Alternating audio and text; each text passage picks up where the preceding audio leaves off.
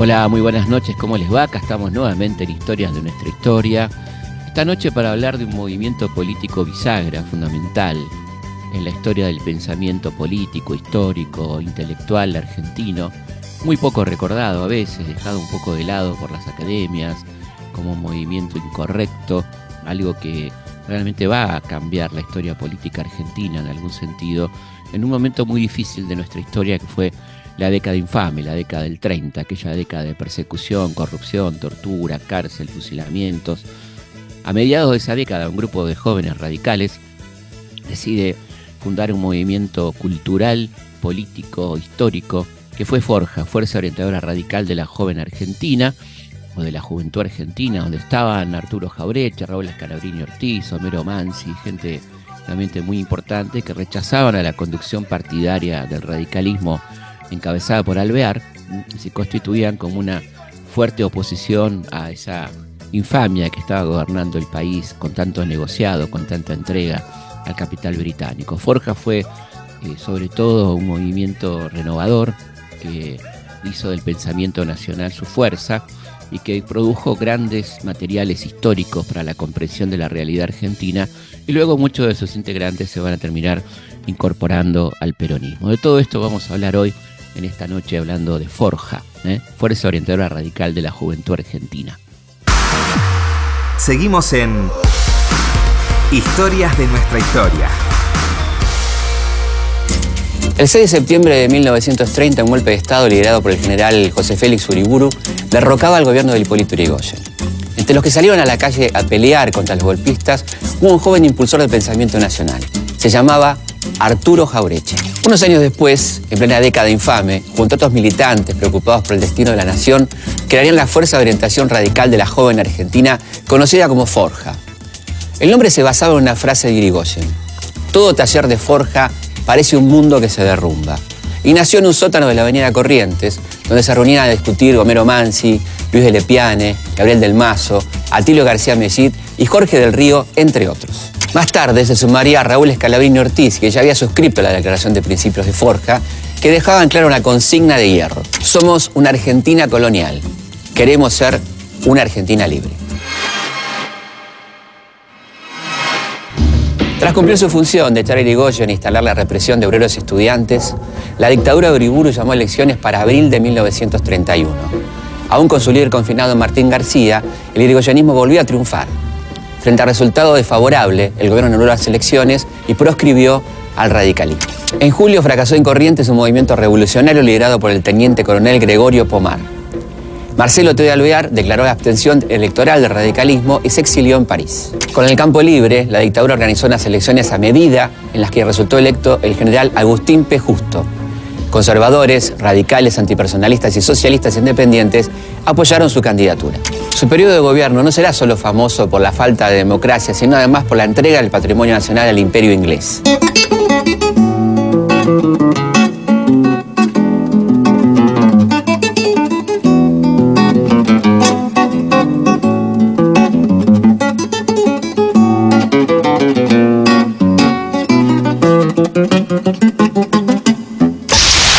después de, del golpe militar del 6 de septiembre de 1930, dentro del eh, radicalismo, un golpe que, que, eh, defenestra el gobierno popular de Hipólito Yrigoyen e instauran gobiernos militares.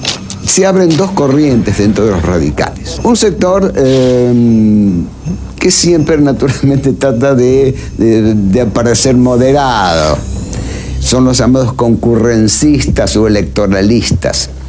Dicen, bueno, vamos eh, con que el hecho de que vayamos a elecciones, ya las cosas se van a ir componiendo. Este es el sector de don Marcelo de Alvear. Y el otro sector, insurrecta del radicalismo, eh, el radicalismo tiene un largo camino, un largo camino de insurrección, un largo camino de no concurrencismo, un largo camino de abstención la gloriosa pensión de los radicales.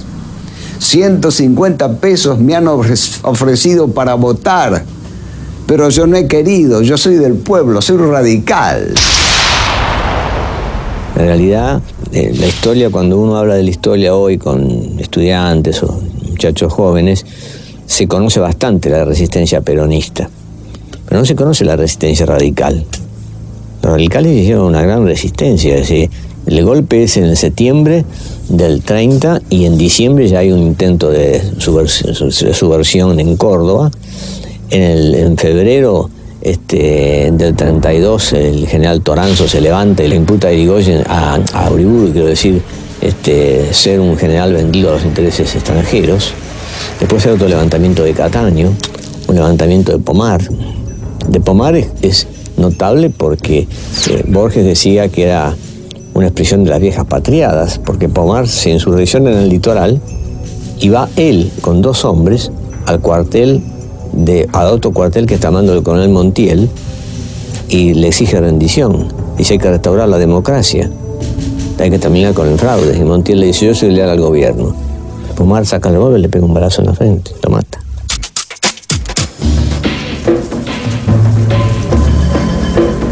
Mientras la crisis económica golpeada con dureza instalando la desocupación, el expresidente Hipólito Yrigoyen pasó de la cárcel de Martín García a un encierro domiciliario. Allí en su casa comenzó a ser visitado por militantes radicales, entre ellos los que más tarde crearían Forja, Arturo Jaureche, Juan Fleitas, Manuel Ortiz Pereira, Félix Ramírez García y Homero Mansi. En 1933, el fallecimiento del líder coincide con el regreso de Alvear del exilio en París para ponerse a la cabeza de la UCR. Pero el grupo de Jaureche tiene otros planes. Cuando Irigoyen muere, el radicalismo queda huérfano y queda en manos de Alvear. El levantamiento de la abstención del radicalismo. El radicalismo había sido siempre abstencionista hasta que Irigoyen se presenta a elecciones, pero el levantamiento eh, de la abstención apoyada por Alvear, de alguna manera es lo que hace un quiebre en esta estructura del radicalismo entre los que de alguna manera seguían esta línea irigoyenista, donde estaba incluso la neutralidad ante la guerra y demás, y este radicalismo alvearista o galerita que respondía a Alvear y que de alguna manera estaba vinculado por su posición y por su familia a la oligarquía argentina. Desde el punto de vista formal, digamos, al, aparecer el radicalismo integrado, que no está cuestionando la legitimidad del gobierno, pasa a ser la oposición de su majestad, por supuesto, porque Alvear, Alvear llega a decir en una declaración, ¿qué quiere el gobierno?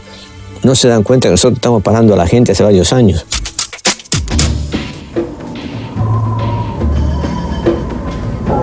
En diciembre de 1933, una rebelión al mando del teniente coronel Roberto Bosch se produce en la ciudad correntina de Paso de los Libres. Arturo Jaureche forma parte del levantamiento y es arrestado. En la cárcel, intercambia opiniones con Luis de Lepiane y comienzan a pensar en un plan para seguir trabajando cuando sean liberados para enfrentar al gobierno y al albianismo.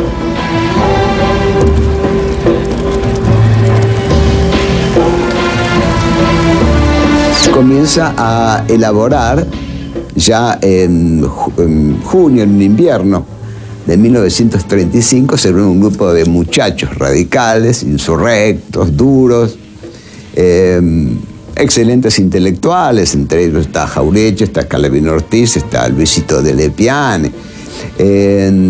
ellos quieren eh, levantar, hacer del radicalismo un movimiento nacional radical y revolucionario.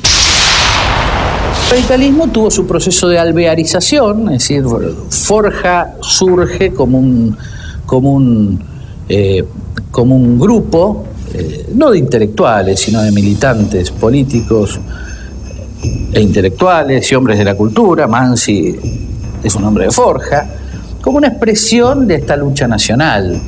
Eh, muchos formaron parte o tuvieron activa militancia en el radicalismo de la época, este, otros no, y de alguna manera, eh, bueno, tratan de recuperar las banderas históricas del radicalismo, los mismos volantes lo dicen. En realidad, eh, los forjistas dirían, no es que hay un radicalismo distinto, sino que nosotros somos el radicalismo. Es decir, las banderas inconclusas de Hipólito Yrigoyen son las que levanta este grupo de muchachos radicales que el 29 de junio del 35 fundan Forja. Fuerza de orientación radical de la joven argentina, que quiere decir mucho. Forja eh, viene de una frase de esas crípticas, con algo de metafórico y poético de mm, don Hipólito Yrigoyen. Todo taller que de forja es un mundo que se derrumba.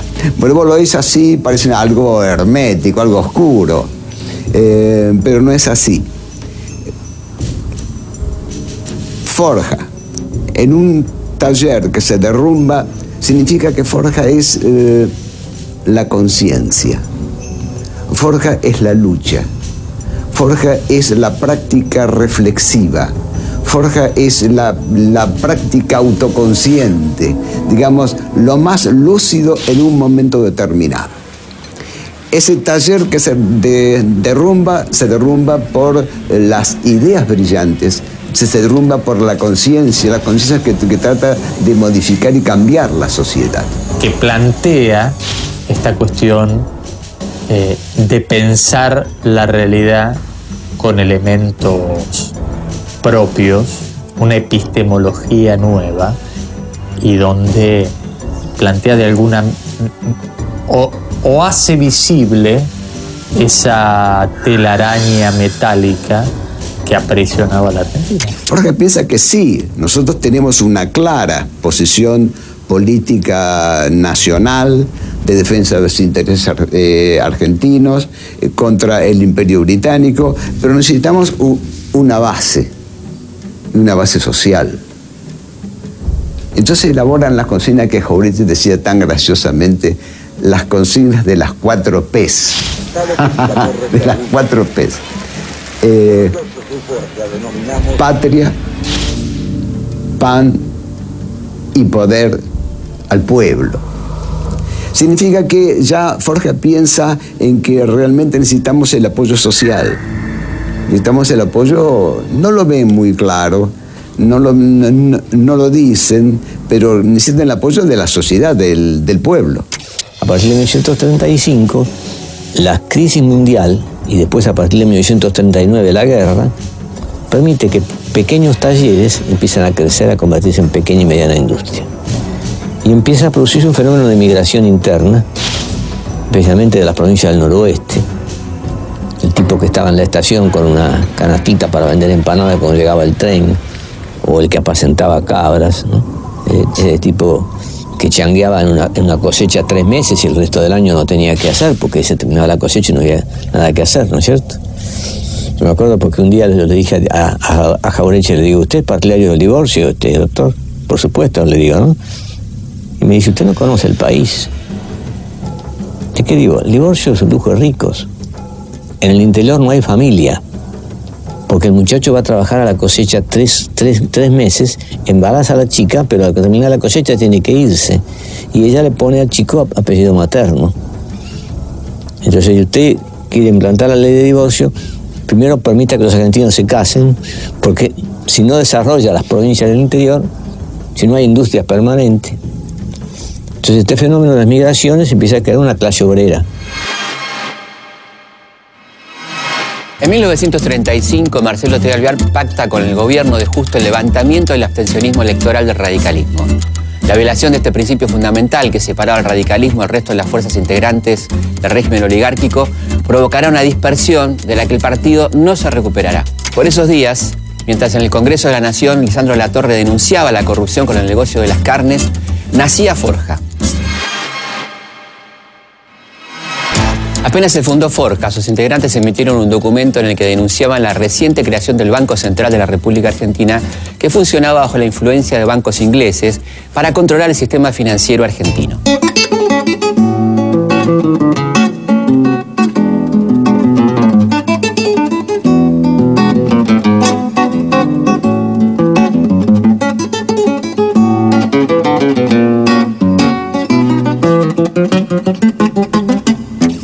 Estos temas están denunciados por Forja.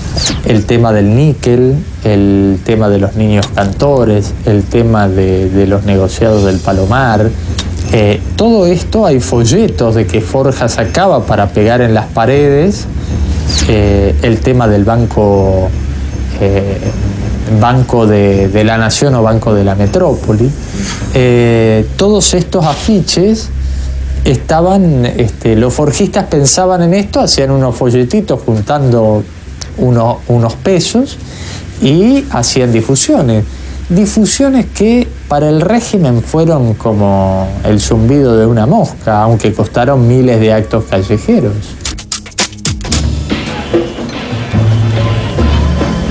En el manifiesto del pueblo de la República, los forjistas explicaban al pueblo el significado del pacto Roca-Runciman Inglaterra, para defenderse de la crisis mundial, anunció en 1932 que solo iba a realizar sus compras dentro de la comunidad británica, lo que dejaba fuera del negocio a la oligarquía terrateniente argentina. El gobierno de Justo envió una delegación a Inglaterra, liderada por el vicepresidente Roca, otorgando a los frigoríficos extranjeros la totalidad del comercio de carnes, incrementando las tarifas de los ferrocarriles ingleses y ordenando una rebaja en los aranceles de importación para todos los productos británicos. Son aquellos que van a descubrir algo en Argentina muy importante, que era cuál era la situación real de la Argentina en términos económicos.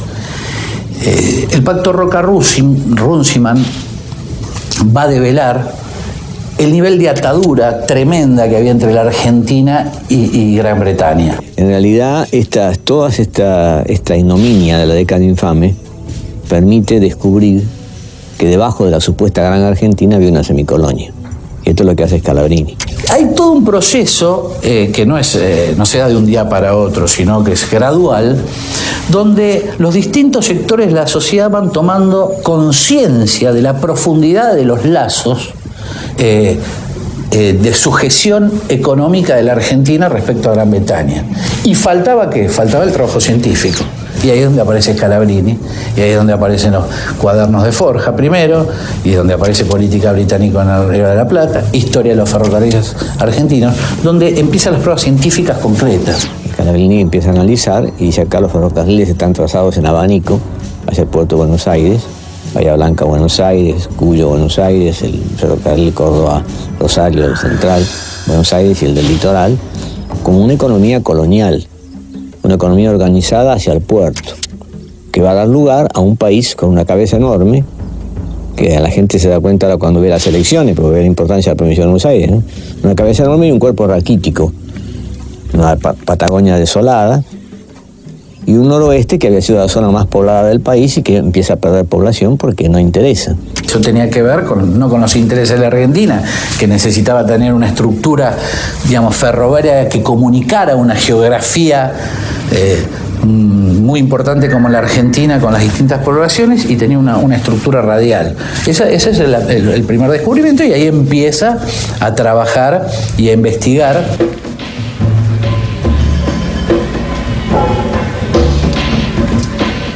Durante la década infame, Forja emitió regularmente documentos en los que se ocupaba de distintos temas.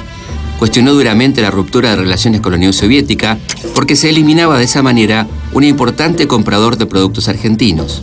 También descalificaba la intervención de justo en los resultados electorales desfavorables al gobierno, la censura y la degradación general de las condiciones de vida de los argentinos mediante el crecimiento de las enfermedades producto de la pobreza y la desocupación. Era un grupo em, de agitación, era un grupo de discusión interna, y es un grupo de, tratar de realizar actos públicos. Y además sacaba algunas publicaciones que eran interesantes. Eh, generalmente la, las posiciones de eh, Raúl Escalabrati sobre los ferrocarriles, Raúl Escalabrini sobre las finanzas. Escalabrini parte de una premisa o, critica una premisa eh, muy, muy, muy fuerte en la época y aún hoy es muy fuerte, que los capitales extranjeros venían, digamos, a facilitar el desarrollo económico de la Argentina. Y él decía, no, los capitales extranjeros vienen a, optimizar los negocios, digamos, para sus respectivos países. Cómo el capital extranjero viene y empieza a pedir créditos a los bancos. En definitiva traen un capital de 10 y después con los créditos que le dan los bancos argentinos, que es el ahorro de las cuentas corrientes, lo que van quedando los salditos de todas las cuentas corrientes, porque tampoco es dinero de los bancos, resulta que después hacen inversión extranjera. Entonces Calabrini aporta eso. Y Mansi aporta también muchas cosas. Mansi, por ejemplo, tiene una conferencia muy buena que dice, Santiago del Estero no es una provincia pobre, es una provincia empobrecida. Pues era aña tuya, decía, aña mía, le decía él. Hay figuras eh, que son liminares en Forja. Una de ellas es Manuel Ortiz Pereira, que fue el fiscal de Estado de Irigoyen, el único miembro del Poder Judicial que renuncia en 1930 y abogado defensor de Irigoyen. Eh, mm, Ortiz Pereira es el inventor de las onceras.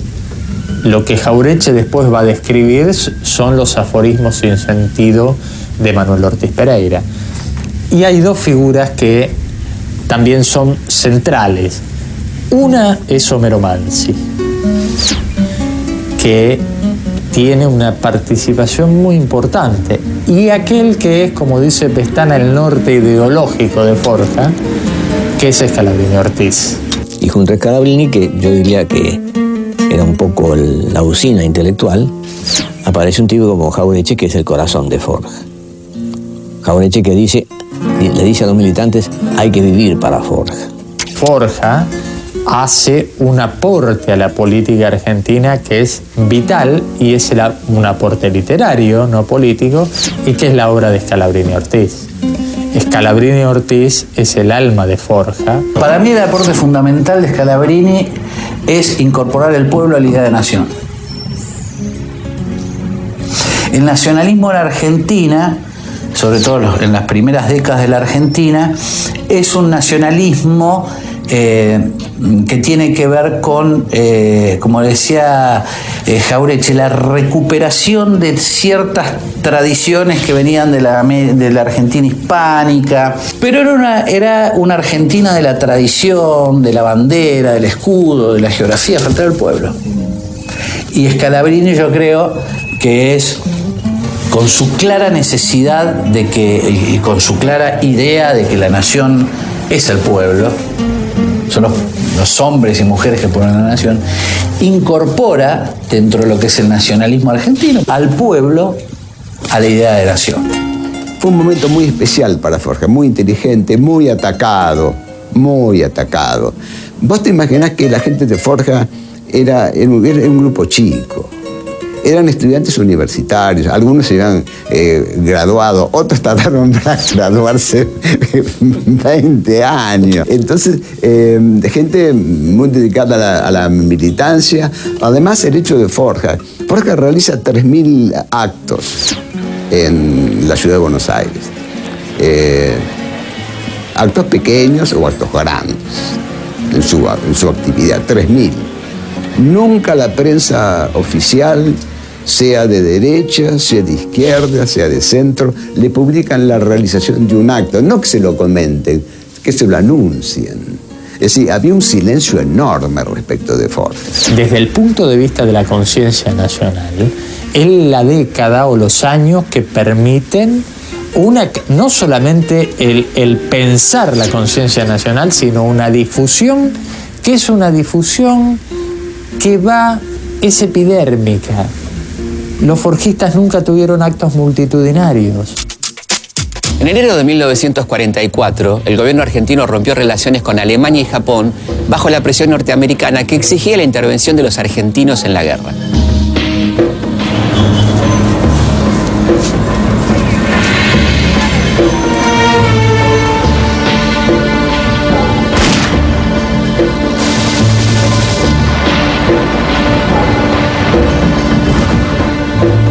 La guerra divide inmediatamente al país en dos sectores en pugna. Están por un lado los aliadófilos y de otro lado los nazis, los fascistas, germanófilos. La sociedad argentina, en vez de mantener una, una, posición clara, independiente, con objetividad respecto de la guerra y analizarla políticamente, decir, esta es una guerra interimperialista Nosotros eh, eh, tenemos que mantener una posición independiente. No se embarca con uno y se embarca con otro. Forja dice no. Forja dice, nosotros eh, mantenemos una posición neutral. Hay un folleto de Forja muy lindo que le escriben a Farrell y por el que estuvieron presos, que le dice General Farrell, queremos morir aquí. Y es el planteo ante la guerra europea. Y cuando dicen, bueno, pero ustedes este, eh, van a estar con uno, o este, ¿qué van a estar con, con Churchill o van a estar con, con Hitler?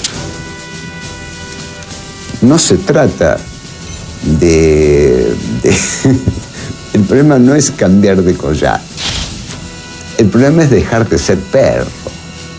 Mantengamos una actitud de dignidad nacional y de defensa de los intereses del país y aprovechemos estas circunstancias para desarrollarnos nosotros y mantener una política neutral de dignidad y de defensa del país. La difusión del pensamiento de Forja se realizó a través de actos callejeros, conferencias y publicaciones financiadas con aportes personales. Así se editaron los ensayos de Raúl Escalabrini Ortiz sobre política británica, petróleo argentino, los estudios sobre el ferrocarril, endeudamiento nacional y muchos otros trabajos de los forjistas preocupados por el futuro del país. Sus conferencias y actos fueron ignorados por los grandes diarios, pero los forjistas se las ingeniaron para difundir su pensamiento en todo el país, a pesar de que no contaban con más de 100 militantes activos.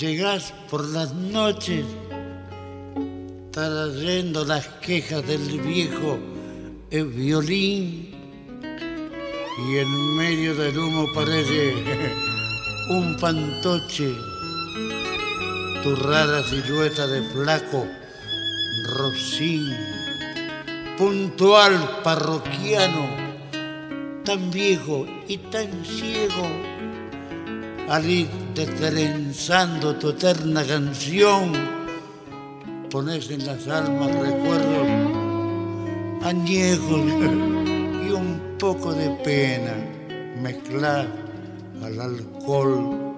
El día que se apaguen tus tangos quejumbrosos, tendrá crespones de humo la voz del callejón y habrá en los naipes suyos un sello misterioso y en las almas simples un poco de emoción.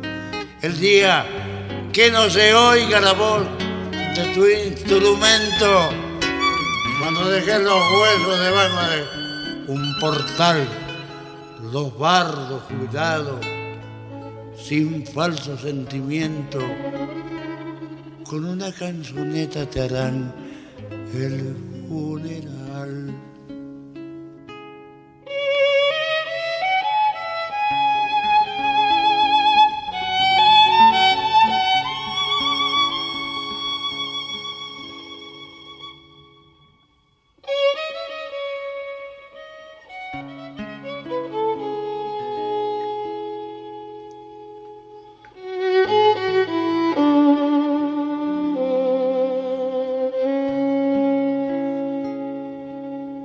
Pareces un verso del loco carriego.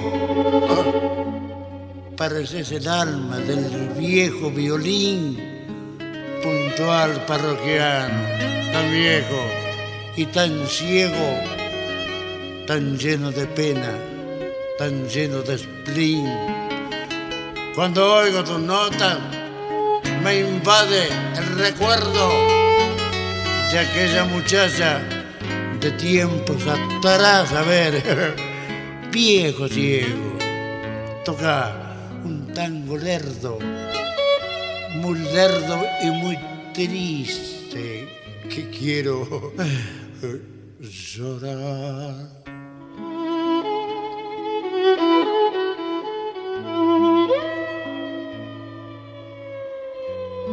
Vamos a una pausa y seguimos aquí en Historias de nuestra historia.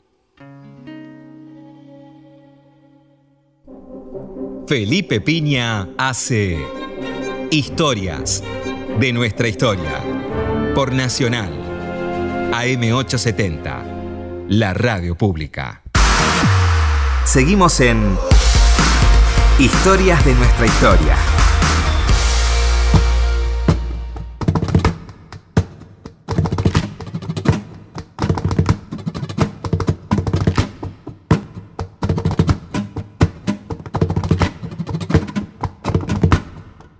Seguimos en Historia de nuestra historia hablando de Forja, este movimiento tan importante para el pensamiento nacional. Quiero recordarles las vías de comunicación que son nuestro mail, consultaspigna.gmail.com, también nuestra página de Facebook, que es Felipe Pigna, página oficial, nuestro Instagram, que es arroba felipe.pigna, y nuestro canal de YouTube, que se va nutriendo cada vez más. Los invitamos a darse una vueltita por ese querido canal de YouTube. Historias de nuestra historia, con Felipe Piña, por Nacional, la radio pública. La Argentina de los años 30 al 40 mantenía un esquema económico colonial supeditado a la influencia británica. Fue ensayista brillante, Raúl Escardini Ortiz, quien se encargó de poner en evidencia esa situación y puso a la vista de la población la forma en que los supuestos aportes del capital extranjero a nuestro país eran en realidad desde hacía mucho tiempo fruto del esfuerzo de los argentinos. Esta revelación apuntaba directamente a uno de los elementos más dañinos de la economía nacional, el endeudamiento externo. En su trabajo demostró que la Argentina no se endeudaba para crecer, sino para garantizar la tasa de ganancia de la oligarquía y de sus socios extranjeros.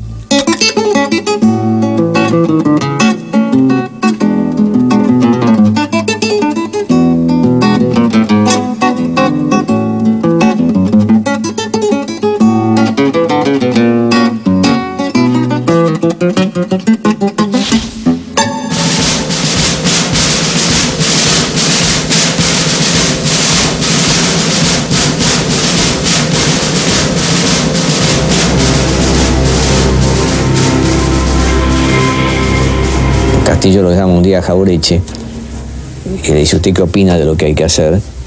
Jaureche dice, lo que hay que hacer es terminar con el fraude, hacer elecciones presidenciales limpias. Castillo dice, yo tengo compromisos con la concordancia, con los conservadores. Y Jaureche dice, yo, pero yo le vengo a hablar de los compromisos con la historia, no de los compromisos con los conservadores. Y si usted sigue así, usted le, le profetiza en el año 42, si usted sigue así, el ejército no lo va a apoyar y usted dentro de poco lo van a sacar. A tal punto que Castillo en una oportunidad dice después como que Jaureche estaba en la conspiración, porque Jaureche le vaticina que prácticamente un año antes, ¿no? En una carta a, un compañero Ávaros también del, forjista, le dice, hay una Argentina nueva que está por aparecer, año 42.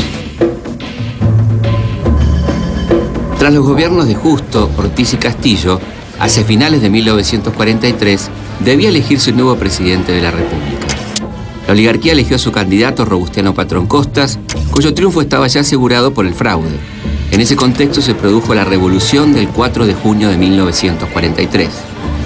Forja se movilizó en adhesión a la revolución y saludó la llegada de un nuevo gobierno al que solicitaba la reconstrucción de la nacionalidad. Hay una vinculación, por lo menos en el interior, entre el forjismo y el movimiento obrero. Y sobre todo un movimiento obrero que aparece con una perspectiva también nacional.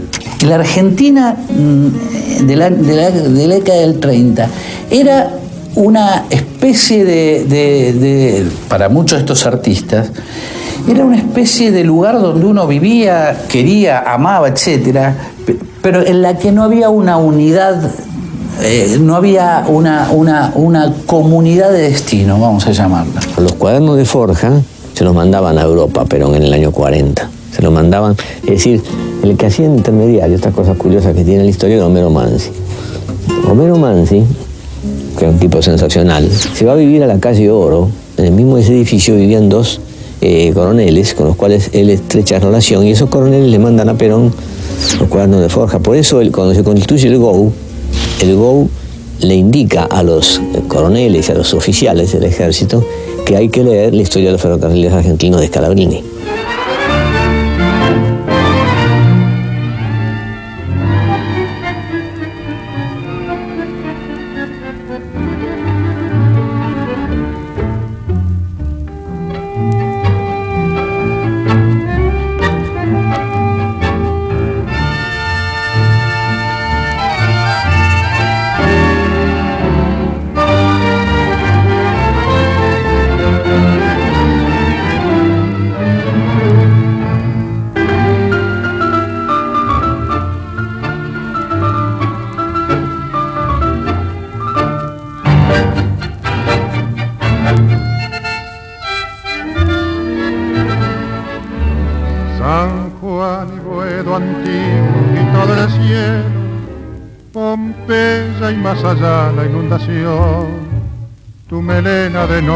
En el recuerdo tu nombre flotando en el adiós, la esquina del herrero, barro y pampa, tu casa, tu vereda y el zanjón y un perfume de yuyos y de alfalfa que me llena de nuevo el corazón.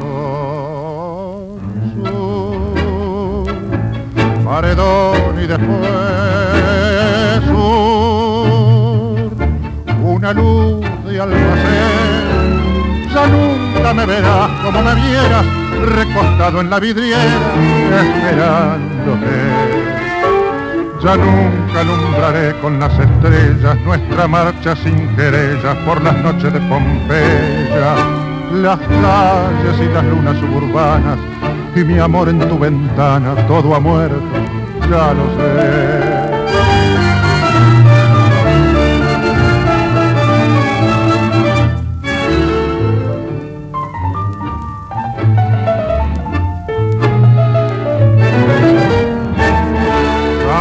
Juan y Boedo antiguo, cielo perdido, Pompeya y al llegar al terraplén, tus 20 años temblando de cariño, bajo el beso que entonces te robé, nostalgia de los años que han pasado, arena que la vida se llevó, pesadumbre del barrio que ha cambiado y amargura del sueño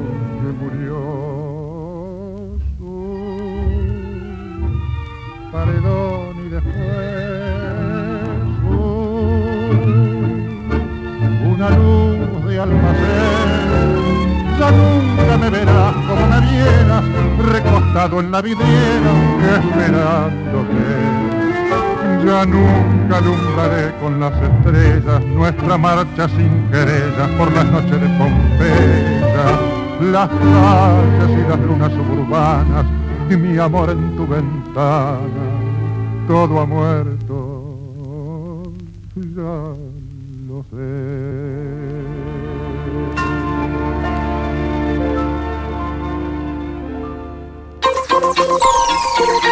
Historias de nuestra historia.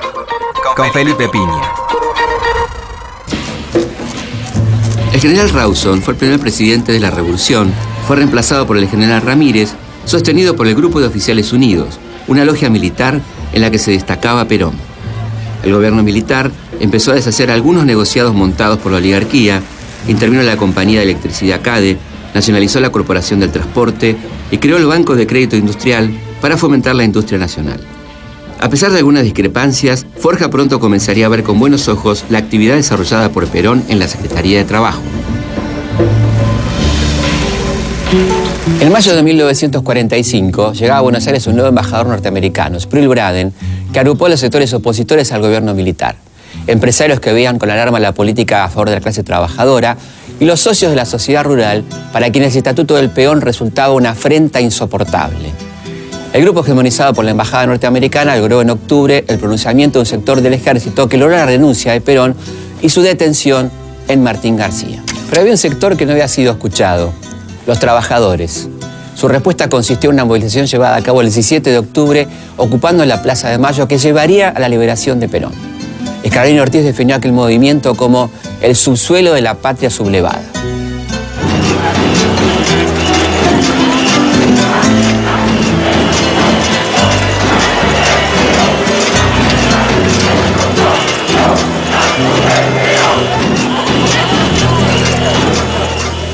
¿Cómo llegamos a lo social? ¿Cómo llegamos al, pueblo? Con esos 3.000 actos que no, se difundían en ningún lado y los pequeños contactos que, tenían. Pero ellos ven el 17 de octubre de 1945, ven las huelgas generales de 1945, ven que eh, la clase trabajadora hace, hace un paro, una huelga general para que Perón venga, eh, retorne a la casa de gobierno. Más allá de la importancia notable que tiene el, el peronismo y Perón en el gobierno, este, son los factores, las clases sociales, las que generan las condiciones pa- para que aparezca un tipo que evidentemente eh, no era nada común, era un tipo muy singular como Perón. Pero nosotros discutíamos cuando empezamos a aprender estas cosas, especialmente yo que venía del socialismo, este, Perón hizo el 17 de octubre o el 17 de octubre lo hizo a Perón. En cierta medida son las dos cosas. Perón desde la Secretaría de Trabajo hizo mucho, pero el 17 de octubre son los trabajadores los que hacen, porque Perón estaba detenido. Son los trabajadores. aquella cuestión eh, que Scalabrini plantea en esa famosa definición del 17 de octubre. Parado en el cabildo, eh, ve esa multitud coreaba las consignas que Forja había planteado casi en el vacío, patria, pan y padre al pueblo, somos una Argentina corona- eh, colonial, queremos ser una Argentina libre, patria sí, colonia no. Y Scalabrini se sorprende. Es la sorpresa más grande de su vida. Scalabrini, el hombre que está solo y espera, ¿qué estaba esperando? Sumarse en algo más. Por eso la descripción del 17 de octubre. Ahí está la comunidad de destino. Lo encontró, el hombre que está solo y espera, se integró. Él siempre decía, yo necesitaba integrarme a algo más. Cuando vos lees este, Tierra de Nadie, Tierra de Profetas, que es la autobiografía, es permanente esa idea de Scalabrini de querer integrarse a algo más, de salir de esa soledad o, o de esa eh, subjetividad profunda que lo aprisionaba. Y ahí es donde lo encontró y lo vio. Pero todos ellos fueron creando las condiciones para, para que eso sucediera. Luego del 17 de octubre y ante el llamado a las elecciones que se celebrarían el año siguiente, Forja anunció que sus objetivos se habían cumplido con la llegada del nuevo movimiento nacional y optó por su disolución. Indudablemente ellos dicen, bueno, el cometido de Forja se ha cumplido. Hemos terminado nuestra tarea. Vamos a seguir eh, haciéndolo cada uno individualmente, pero como grupo nos disolvemos porque, decía muy, muy claro, nosotros hemos sembrado para quienes sepan inspirar la fe.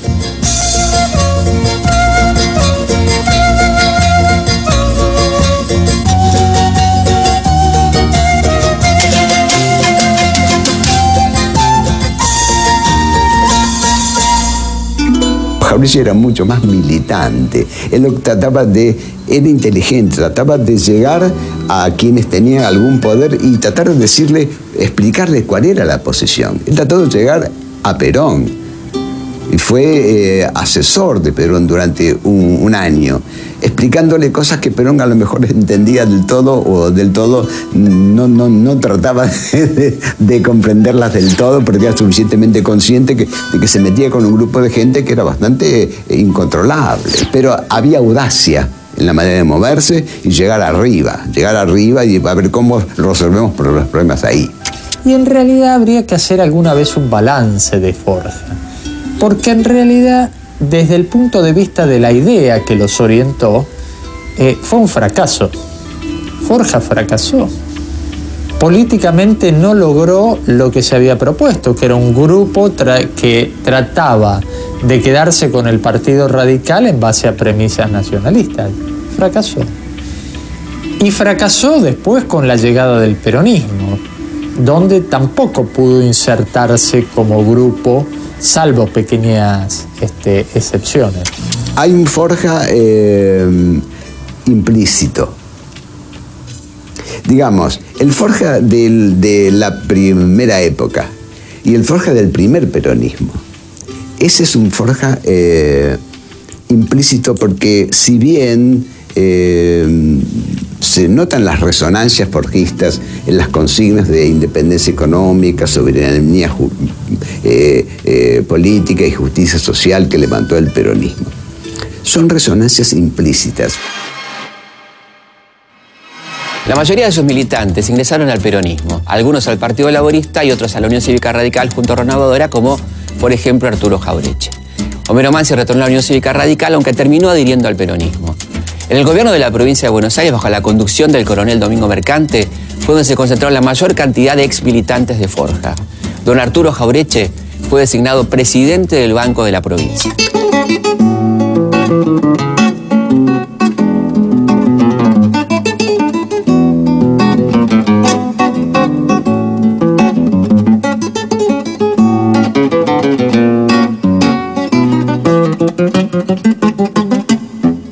Yo pienso que ese todavía no fue el gran momento de Forja. Aunque aparentemente pueda ser así. El gran momento de Forja será el momento explícito de Forja. Es en los años 60 y en los años 70. Porque el pensamiento de los forjistas y de la gente que llevaba adelante las posiciones de Forja hacen carne en, ese proceso que se da en los años 60 y 70 que se llamó la nacionalización de las clases medias en la Argentina.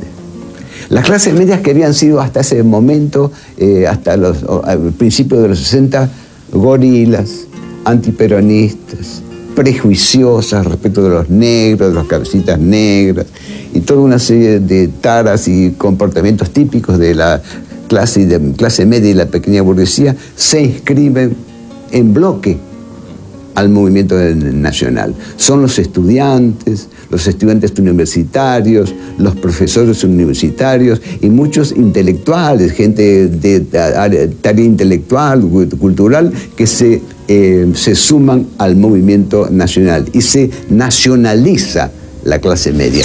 Hay una cuestión de amor por su patria.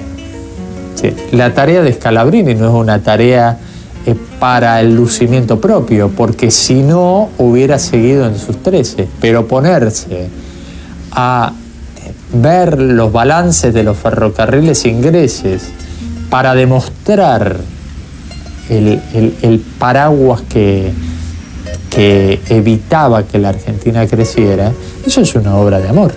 Estos hombres fueron borrados de la historia argentina. Borrados absolutamente de la historia argentina. De hombres como Scalabrini y Ortiz, sobre todo aquellos que denunciaron con más claridad y precisión la, la relación entre Gran Bretaña y Argentina. Jaureche, fíjate que no fue.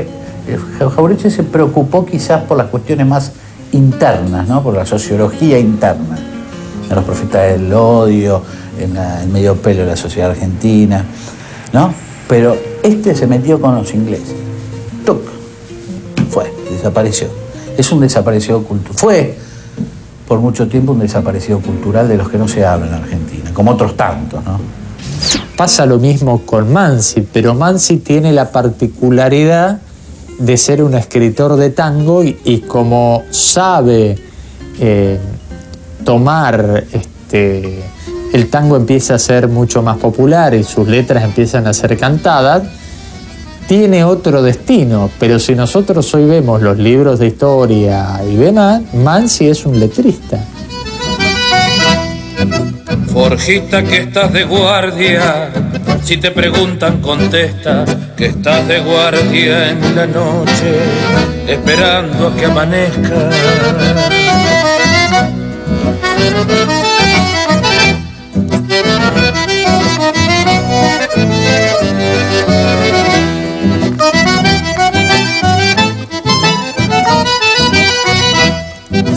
Bajo la luz del crucero.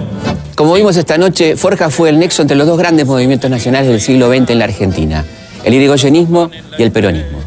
Gracias por acompañarnos, nos vemos la semana que viene. En que Argentina despierta, mañana cuando haya sol, será libre nuestra América. Bueno, estamos llegando al final de este programa, un recorrido vertiginoso por la interesantísima historia de Forja. Y nos volvemos a encontrar el próximo viernes a las 22, como siempre aquí, en Historias de nuestra historia. Bajo la luz del crucero, si alguna caerá cierta, un laurel para su Historias de nuestra Y historia. adelante lo Conducción, que Felipe queda. Piña. Producción, Cecilia Mución. Archivo, Mariano Faín. Edición, Martín Mesuti.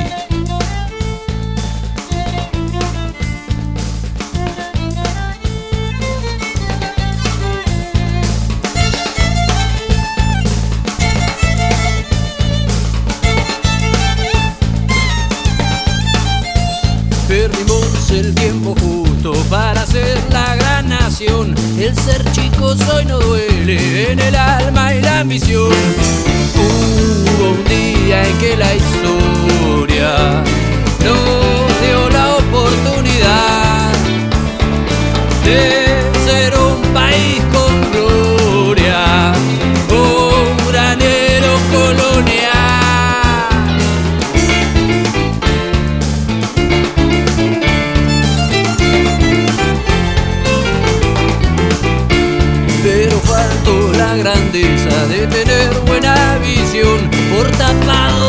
bisón y perfume de París.